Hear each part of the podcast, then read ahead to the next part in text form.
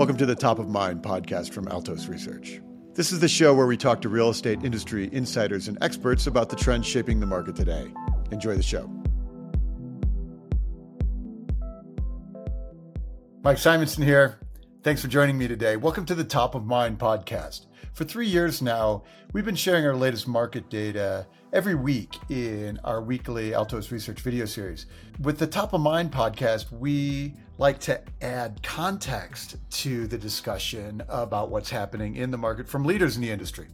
Every week, of course, Altos Research tracks every home for sale in the country, all the pricing, all the supply and demand, all the changes in that data, and we make it available to you before you see it in the traditional channels people desperately need to know what's going on in the housing market right now.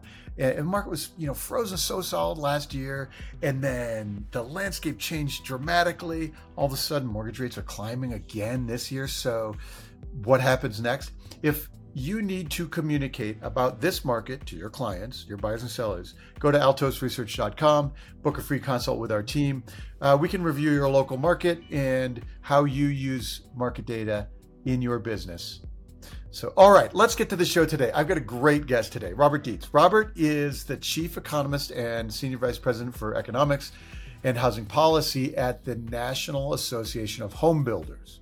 His areas of expertise include the housing market, of course, economic forecasting, uh, and the policy research, including the benefits of own ownership and federal tax policy. He's often cited in, in on housing and economic issues in all the big media sources. We're going to talk about new construction today, home builders, uh, but also some policy and some forecasting things, all the things that we like to, to dive into and geek out about here on the Top of Mind podcast. So, Robert, welcome.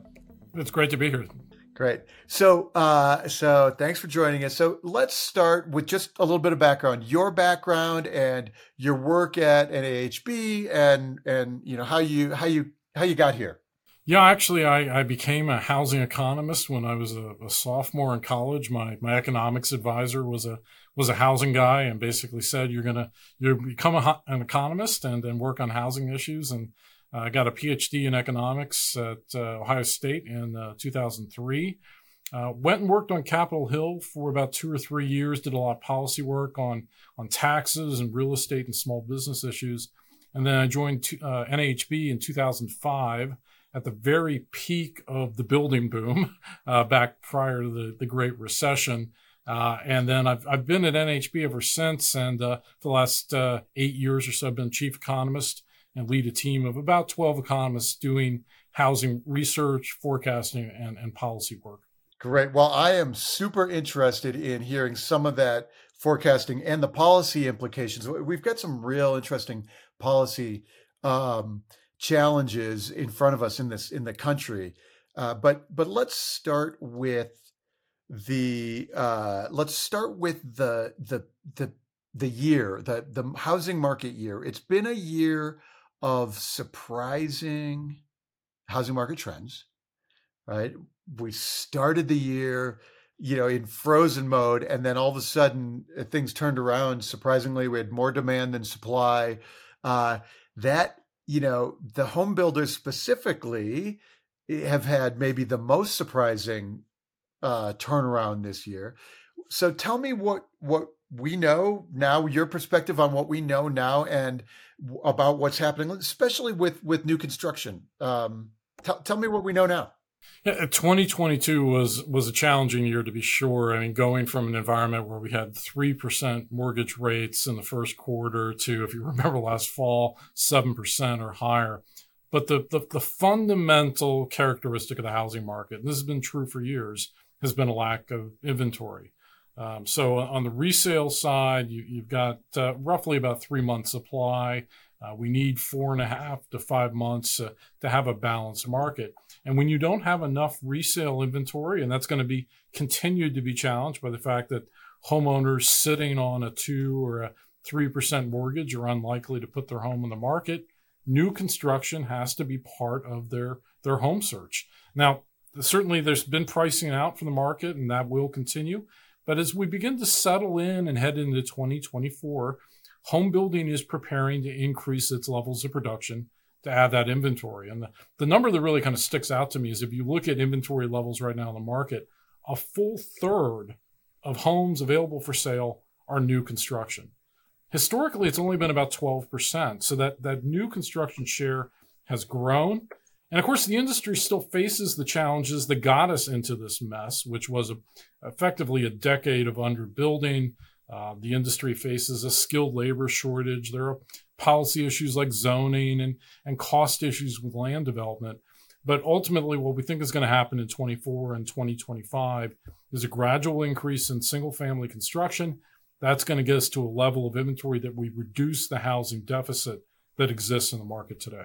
So, so then you're saying that that the the rate of new construction for home builders is finally getting back to a a more normal pace we'll we'll get there. We're we're not okay. there yet. We actually briefly got there during the COVID home building boom. If you think about single family construction starts getting up above 1.1 million roughly for about an 18 month period. That's the level of production we need to be at to reduce the housing deficit. It's it's roughly about 8 to 900,000 single family homes built a year for household formations and population growth and then another 2 to 300,000 for second homes, replacement homes for homes that are destroyed or otherwise retired from the stock. So we'll get there probably by the time we get to 2025. The, the challenge for the industry is a focus on the supply side, though, making sure we have the construction workers to enable that level of output, making sure there's enough lots into the system. And the, the issue that's really front of mind right now is access to capital. Because I think when a lot of people think about the home building market, they typically think about the big national home builders. Those national home builders represent about a third of overall production, and they get access to Wall Street capital. But for the two thirds of construction that's undertaken by smaller private and regional builders, they go and get a loan from a bank. And so when the prime rate increases as the Federal Reserve tightens monetary policy, the interest rates on construction loans, land development loans goes up, and that acts as a check on housing supply. So navigating that particular headwind is going to be absolutely key in the yeah and i think i saw you you at nhb did some writing about this recently where like the banking crisis is actually maybe exacerbating that uh, this year how scary is that well so we were definitely nervous when you began to see one or two bank failures and you know the big question was were people going to take their banking deposits particularly the uninsured banking deposits above that FDIC 250,000 amount and move from the small regional banks up to the too big to fail banks. Uh, because 85% of lending to builders, to land developers, comes from those smaller regional banks. So if their deposit base shrank, we would have seen a decline in the amount of loans available for home builders. Fortunately, some of the policy actions taken, some of the, the market corrections, we only saw about a 5% decline in that loanable funds basis. So it's an it's an impact, but I think the, the bigger impact is just what the overall housing market's been suffering from, which is the overall increase in interest rates. And I'll give you a number, it should be shocking to, to realtors and anyone else in the industry. The average effective annualized interest rate on a construction loan right now is above 12%.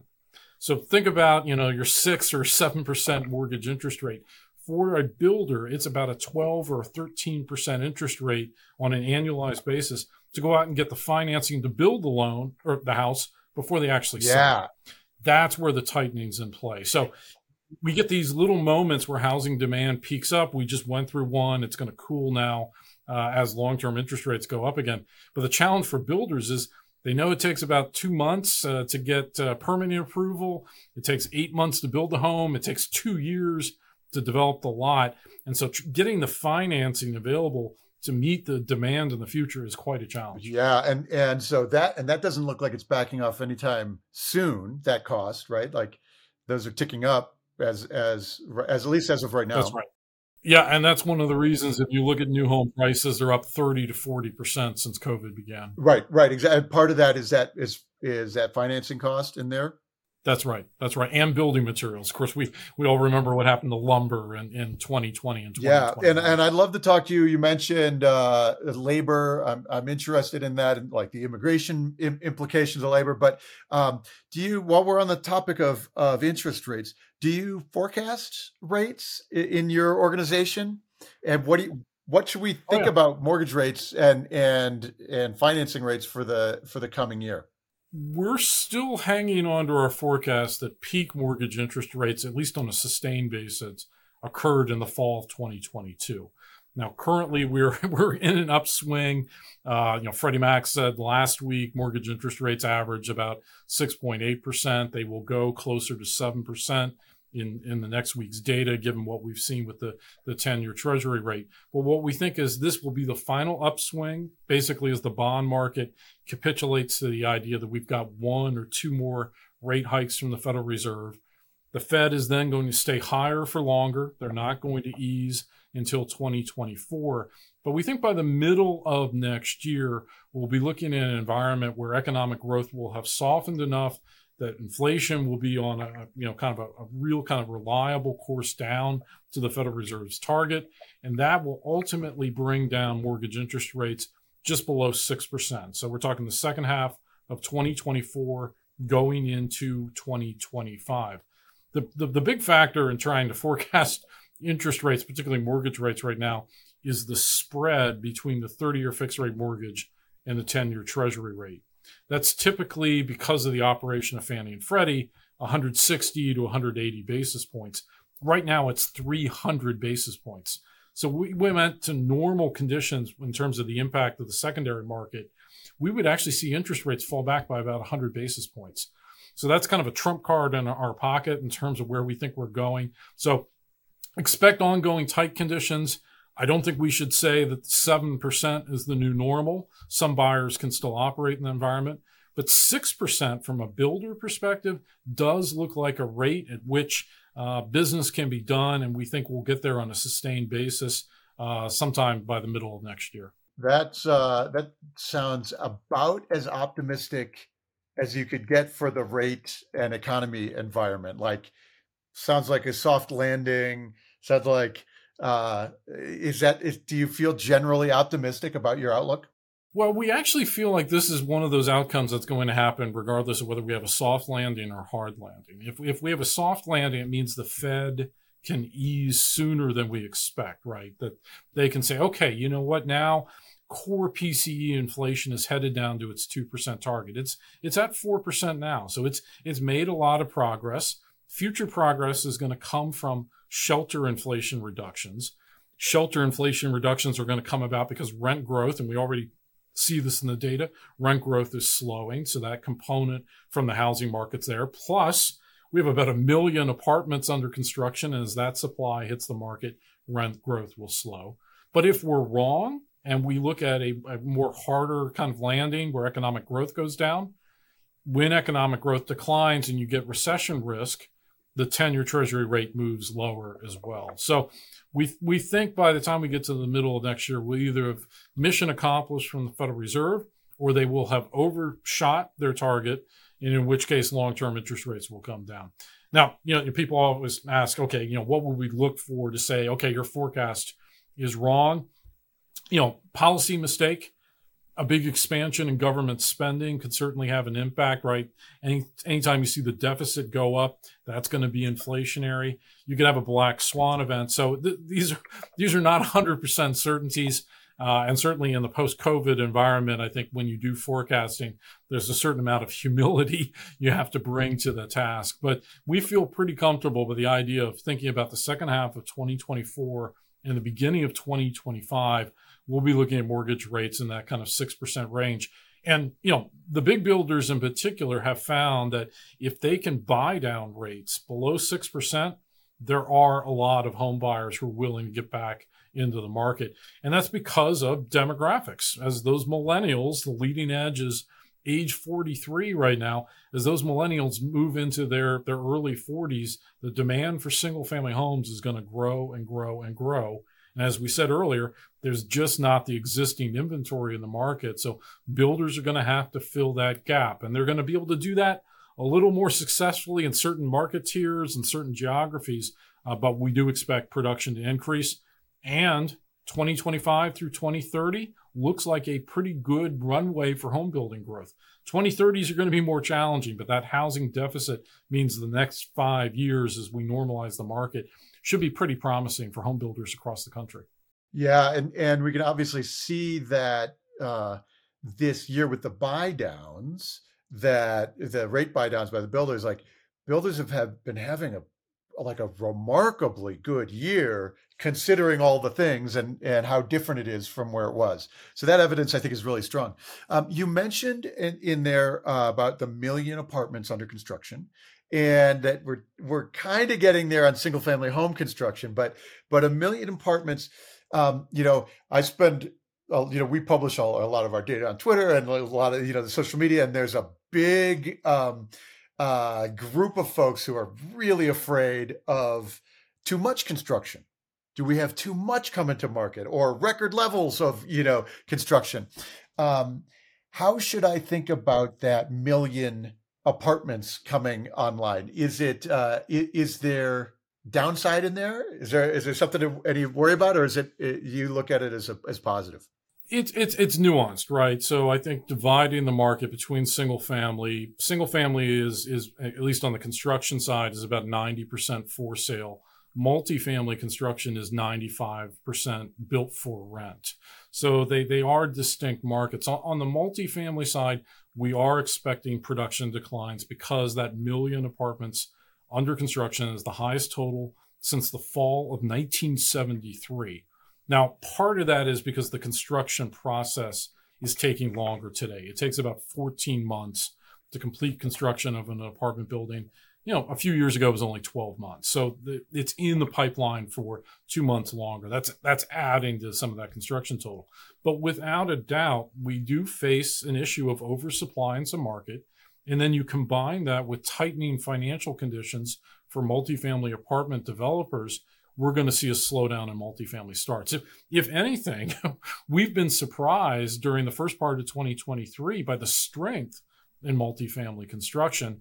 And when we look at the geography of it, it's a lot of suburban apartment construction. It's the impact of that shifting out of the geography of housing demand post COVID with hybrid work models. So, yes, we do risk oversupply uh, in some parts of the apartment market. Then, if you took the, the, look at the single family side of the market, I think there there's an unambiguous deficit construction remains limited. It's governed by the lack of lots, the, the availability of skilled uh, construction workers, uh, zoning issues, and the like. And that's the reason you've got such a tight existing home market is we simply have underbuilt the market. So there's a lot of debate. You, know, you referred to social media. There's a lot of great housing analysts in the industry. And there's some debate about the size of the overall housing deficit. Uh, Freddie Mac, I think, has got an estimate that suggests that we're short about 4 million homes. The realtors have done research saying 5 million, or depending on some, some toggle parameters, could be as high as 8 million. Ivy Zelman has said, you know, depending on the demographics, you know, we could be at balance or even uh, some limited surplus. My team has put out an estimate by looking at vacancy data. We think the estimate of the deficit is about 1 million homes. So we're a little bit smaller. And we think that's evenly split between single family and multifamily. So our single family estimate is actually less than a million homes. But keep in mind the, the production scale here. We're building about eight to 900,000 single family homes a year. So a 750,000 deficit is still actually quite sizable. So again, it goes back to the idea of if we get above 1.1 million, that's above the speed limit necessary to, to bring that deficit down. It's going to take about five years to do it. So we need five years of relatively calm macro environment. We think that's coming uh, once the Federal Reserve ends its task on on on the inflation challenge, which was created by too much stimulus during COVID. Uh, and then builders can line up and get some certainty and be able to build single family. The challenge is building the right kind of single family homes. We need more smaller homes, higher density, townhouse construction. That's difficult to build. It's easier to build the, the larger home, the more expensive home. the buyer demand is more certain. It's easier to zone. It's easier to uh, get the lots for that kind of market. So that's going to be the challenge is building the right kinds of homes in the right places. But what we've challenged communities and local officials is get the right kind of policy in place. You will add housing stock, and then that's a great pitch to businesses to come locate in your market because your workers will have affordable housing. And a good example of that is Columbus, Ohio, which has got 10,000 jobs being created by an Intel uh, production manufacturing facility coming. And the reason for that is that Columbus, Ohio has an affordable housing market where builders can add supply when needed. And that's that's the kind of market I think individual communities need to replicate. Yeah, so uh, lots in there, and and I, I, always love to ask my guests like which of the markets doing well, and so I like to hear that Columbus is is uh, interesting on that on that front. That's that's really notable for me. Um, the um, building the right kind of home, like we need entry level homes, we need smaller homes, we um, and yet the economics are showing that that's hard to do, right? So it's like as you pointed out, right? Um, uh, so, what are the chances uh, that we do it? And and if we can't do it, what happens to the market? Like if we can't, if we continue to underbuild entry level homes, what happens? What what's the outcome? Yeah, the, the expectation is that uh, the affordability challenges that we've faced for the last few years will worsen for that entry level type market. Um, the, the, irony here is that for the last 20 years, we've heard about the, the silver tsunami or some of these issues of the baby boomers are all going to hit age 65 and sell their homes all at once, and the market is going to be deluged with inventory. But actually, the, the challenge is, is actually the opposite. It's, it's lacking that kind of entry level type home. So I, I do think we're going to see some success in things like townhouse construction. Townhouses are a great kind of entry level type product. You can build a large number of them on a given amount of land. Uh, right now, townhouses make up about 20% of single family starts. I think that share will go up to, to 25%, but in the communities that zone for that kind of housing. Some kinds of communities will not do medium density, light touch density uh, uh, type zoning. So that, that, that remains a challenge. Um, but you know, overall, I, I think that the market will gradually increase in efficiency. Not everywhere, uh, but enough to provide some additional inventory for those those millennials to to attain home ownership. Okay, so um, that so the townhouse as a uh, opportunity feels like there like uh, there's at least a, a good trend there, uh, and probably some communities that are aware of that as an opportunity, even though we like we don't really have solutions for our entry level affordability problem uh, on the horizon. Is that a good summary? Yeah, I, I, think the, the solutions aren't in place. I think what's different than, say, 10 years ago is you've definitely got more policymakers talking the talk right okay. Now, right? I, if you think back to 2014, 2015, this was the beginning when we began to warn that we had moved from a market that was oversupplied – the years right after the Great Recession when there was undoubtedly an inventory glut.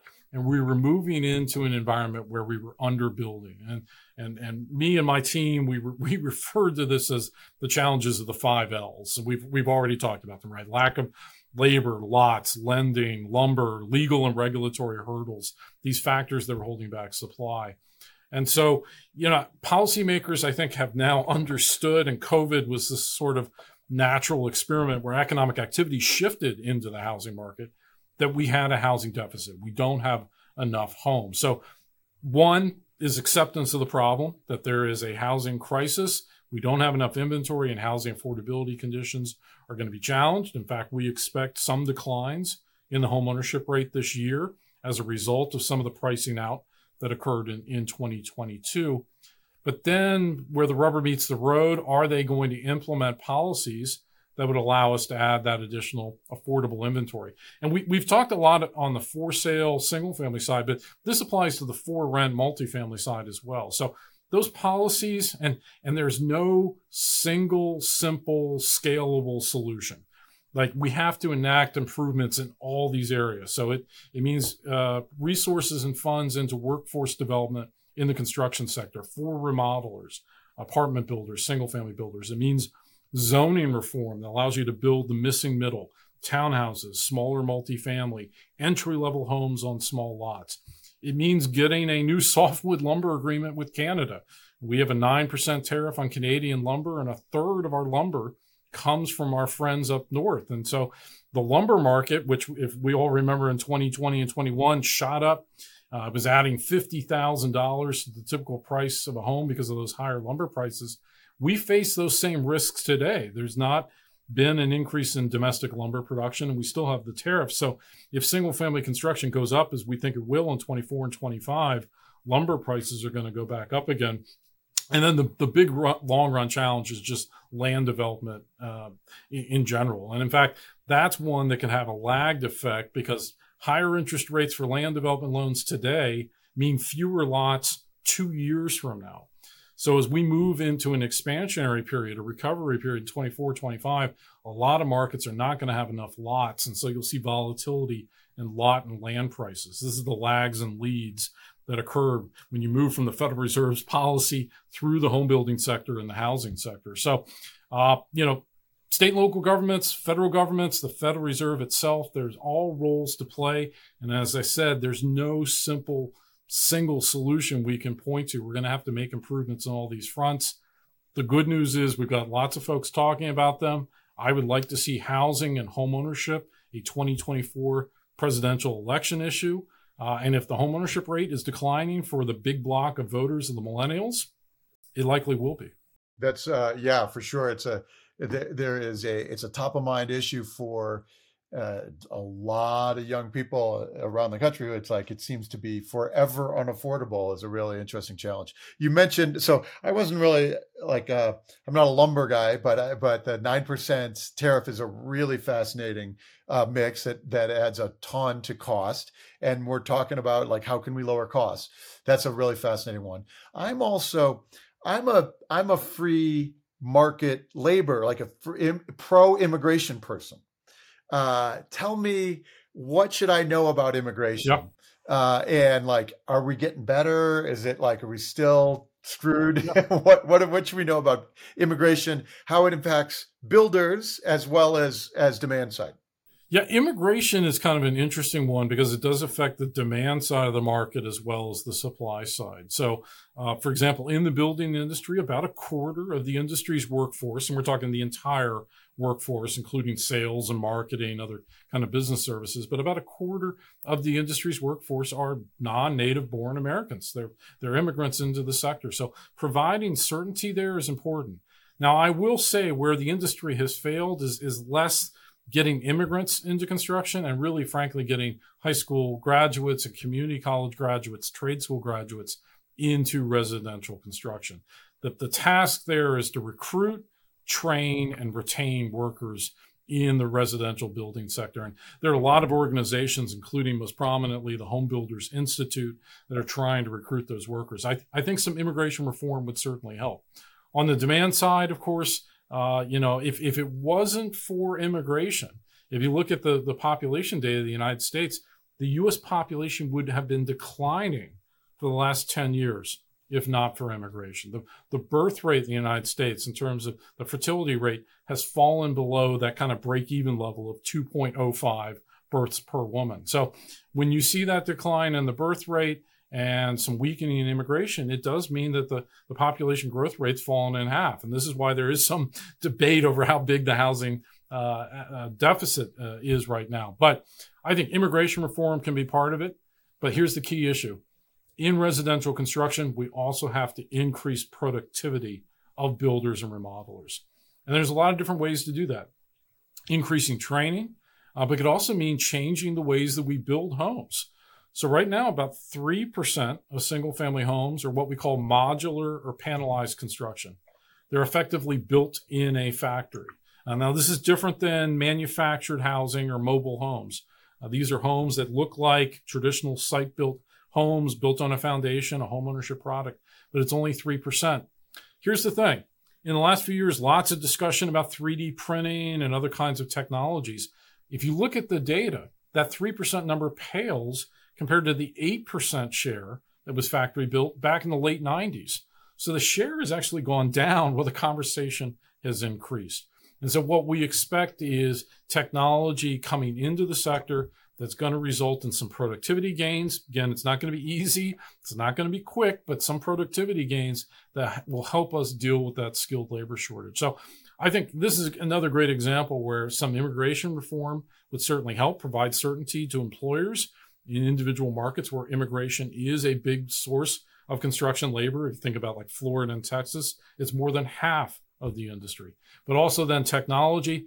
And then the big thing is telling the story of housing as a career, getting high school graduates, community college graduates into the housing sector. And again, that could be as a realtor, as a banker, but as a construction worker as well.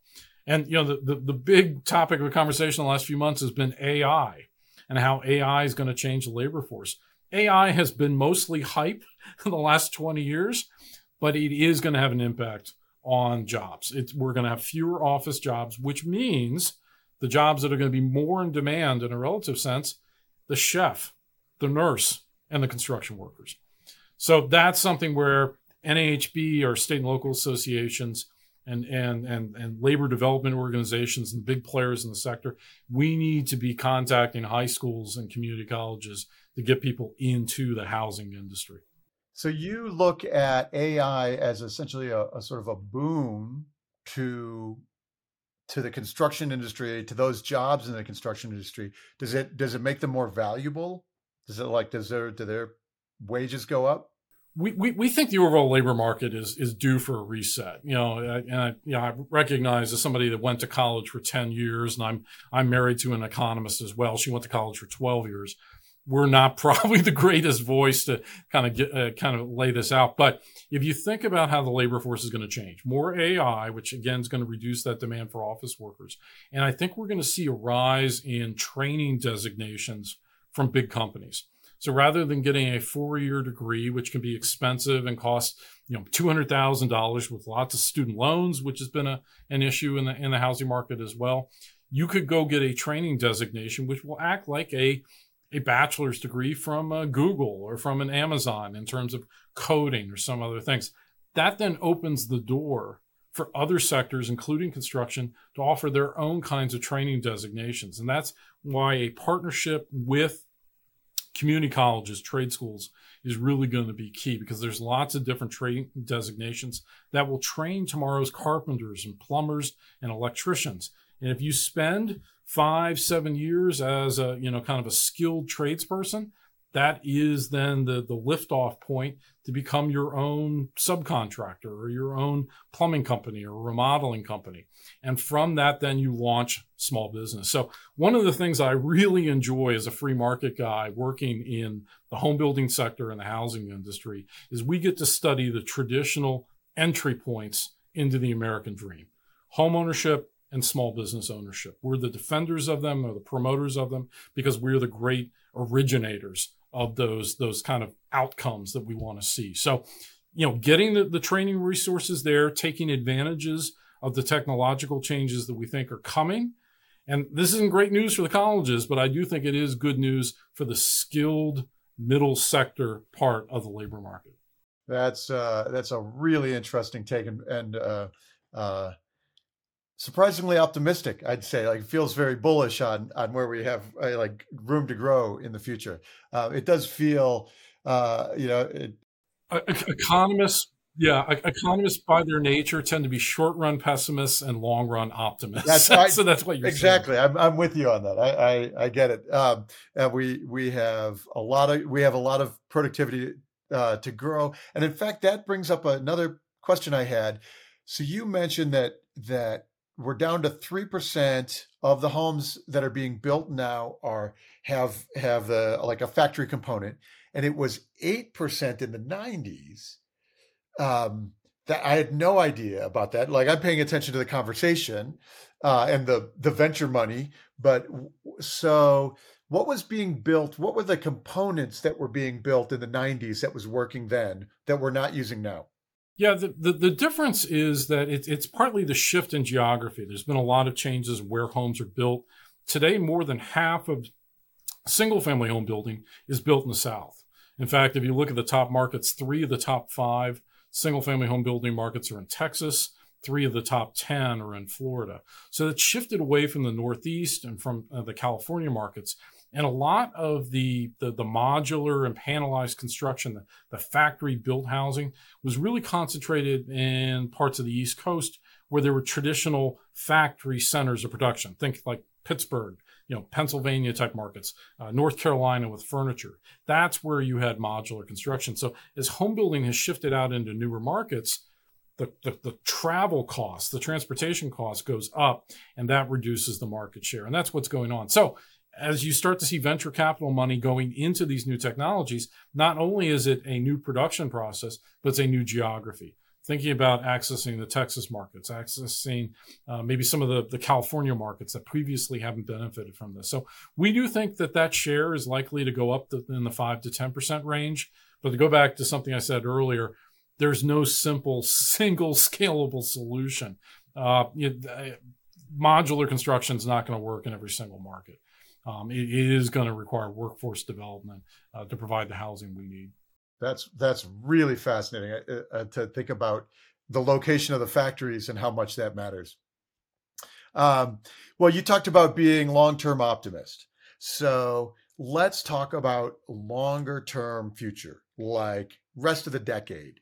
Um, you know, we've had, we have now we're in the millennial peak earning and home buying years, and that's been driving a lot of our demand, especially through the pandemic. Um, and is also evidence, I think, of this year, the surprising resiliency of the housing market this year is is millennials going, well, it's mortgage rates at six and a half. I'm buying at six and a half. Um, uh, but that trend ends, you know, trails off in uh, in a few years, um, and we've been kind of hostile to immigration, so that trend cools down, and uh, and so what does the second half of the decade look like to you for housing? We're definitely going to see an increase in single family production. So, uh, estimates saying that we'll get up to 1.3 million single family homes a year, 1.4 million, those are exaggerated. We, we simply do not have enough construction workers in the training pipeline to get there. But getting to 1.1 or 1.2 million single family homes built a year, I think, is attainable. It is what we're expecting between 2025 and 2030. That's a period of time of that 750,000 single family home deficit. We think will come down into the 200 or 100,000 range. So we'll build out and then we'll get to kind of equilibrium levels of production. This is where the demographics do begin to claw back home building production. But during that same time period, we're going to see a growing growth of remodeling. Uh, if you look at the data, for example, 20 years ago, Remodeling was about 30% of residential construction. Today, it is more than 40% of overall residential construction activity and headed to 50. And the reason for that is the aging housing stock. The typical age of an owner occupied home in the United States right now is about age 40. And it's been growing quickly because of the lack of new construction in the market. So we're going to see a change in the kinds of home building activity undertaken as we get to the end of this decade more remodeling, more tear down construction. The tear down construction share right now is about 9% of single family starts. Just a few years ago, it was only 6%. So we think that number is going to quickly grow to 12 or 15%. And that's basically replacing an older home, homes that are aged 80, 90 years old, and replacing it with a more energy efficient, more resilient home, uh, typically in an existing neighborhood. So you get some of that density benefit as well. So uh, there's going to be a lot of roles to play within the residential construction industry remodelers, single family builders, the big ones, the small ones, and apartment developers. But there will be some of these shifts of activity. And then, you know, we, we talked about long run optimism. There are certainly some big headwinds as we head into the 2030s. That's when the demographics begin to move against us. We know Generation Z uh, and then Gen Alpha beyond them is smaller generational groups. So there will be a demographic uh, headwind turning into a tailwind and, and pushing against us. Um, and then uh, we'll have some policy issues. Uh, Social Security and Medicare mean higher interest rates and higher tax rates likely in the 2030s. And that's going to make the environment for buying a home more challenging. So I, I think if you're trying to balance your, your interests and think about business planning over the next decade, it's navigate the way through the end of the Fed tightening cycle. 2025 through 2030 look pretty promising, and then be more cautious as we enter into the 2030s. That's a uh, a uh, um, incredibly clear view of the the the next uh, 10 or 15 years. I really appreciate that. I ask all my uh, guests what they think about the next decade or so, and that's that's among the the most precise. So I really appreciate those insights. One last question on that: we talked you talked about construction volumes in those times. What do you think about pricing? If we get to a world where we are more balanced in our construction, do prices come down? Or do they does price growth moderate? What what do we think of? What should we think about home prices over the next decade? Yeah, price growth is probably going to moderate, but uh, an expectation that you're going to see big drops in new construction pricing is is unrealistic because of the fact that if you look at material costs coming out of COVID, they have gone up in aggregate 35 to 40 percent. Land and lot pricing has gone up as well, and then we are going to have some lingering effects of higher financing costs, which work their way into the system. So I, I, think what we're we're likely looking at is where demographics combined with a catch up in nominal wages and a decline in interest rates are going to offset some of the supply side increases in costs. What that all suggests, though, is that the expectation of a period of overbuilding or oversupply is likely uh, is, is, is unlikely as we move into the uh, the market of the next five years because there's just simply not the workers and materials necessary to build those homes. Ah, that's a that is a great, great, uh, solid, well-founded view. Uh, Robert, I know you've got to run, so we'll wrap it up here. Where can our guests, our listeners, find you uh, and read your stuff? Uh, I know we're we're Twitter friends. Where should where where do you like to point them? Yeah, so if you're interested in following the economics of the home building industry, I recommend that people check out eyeonhousing.org. It's E Y E onhousing.org. That's NAHB's economics blog. It's our primary uh, production pipeline for, for all the research that we do. And, you know, even if you're not in building or remodeling or apartment development, uh, it's a great place to look at economic data, particularly the supply side of the housing market. That's really what we focus on, and it's uh, what we wish the Federal Reserve would focus on as they think about the future of Fed rate hikes here at what we hope is the end of the tightening cycle. All right, everybody, that's the Top of Mind podcast for the week. Thank you all for being with us, and we'll be back again next week with another great guest. Thanks, everybody.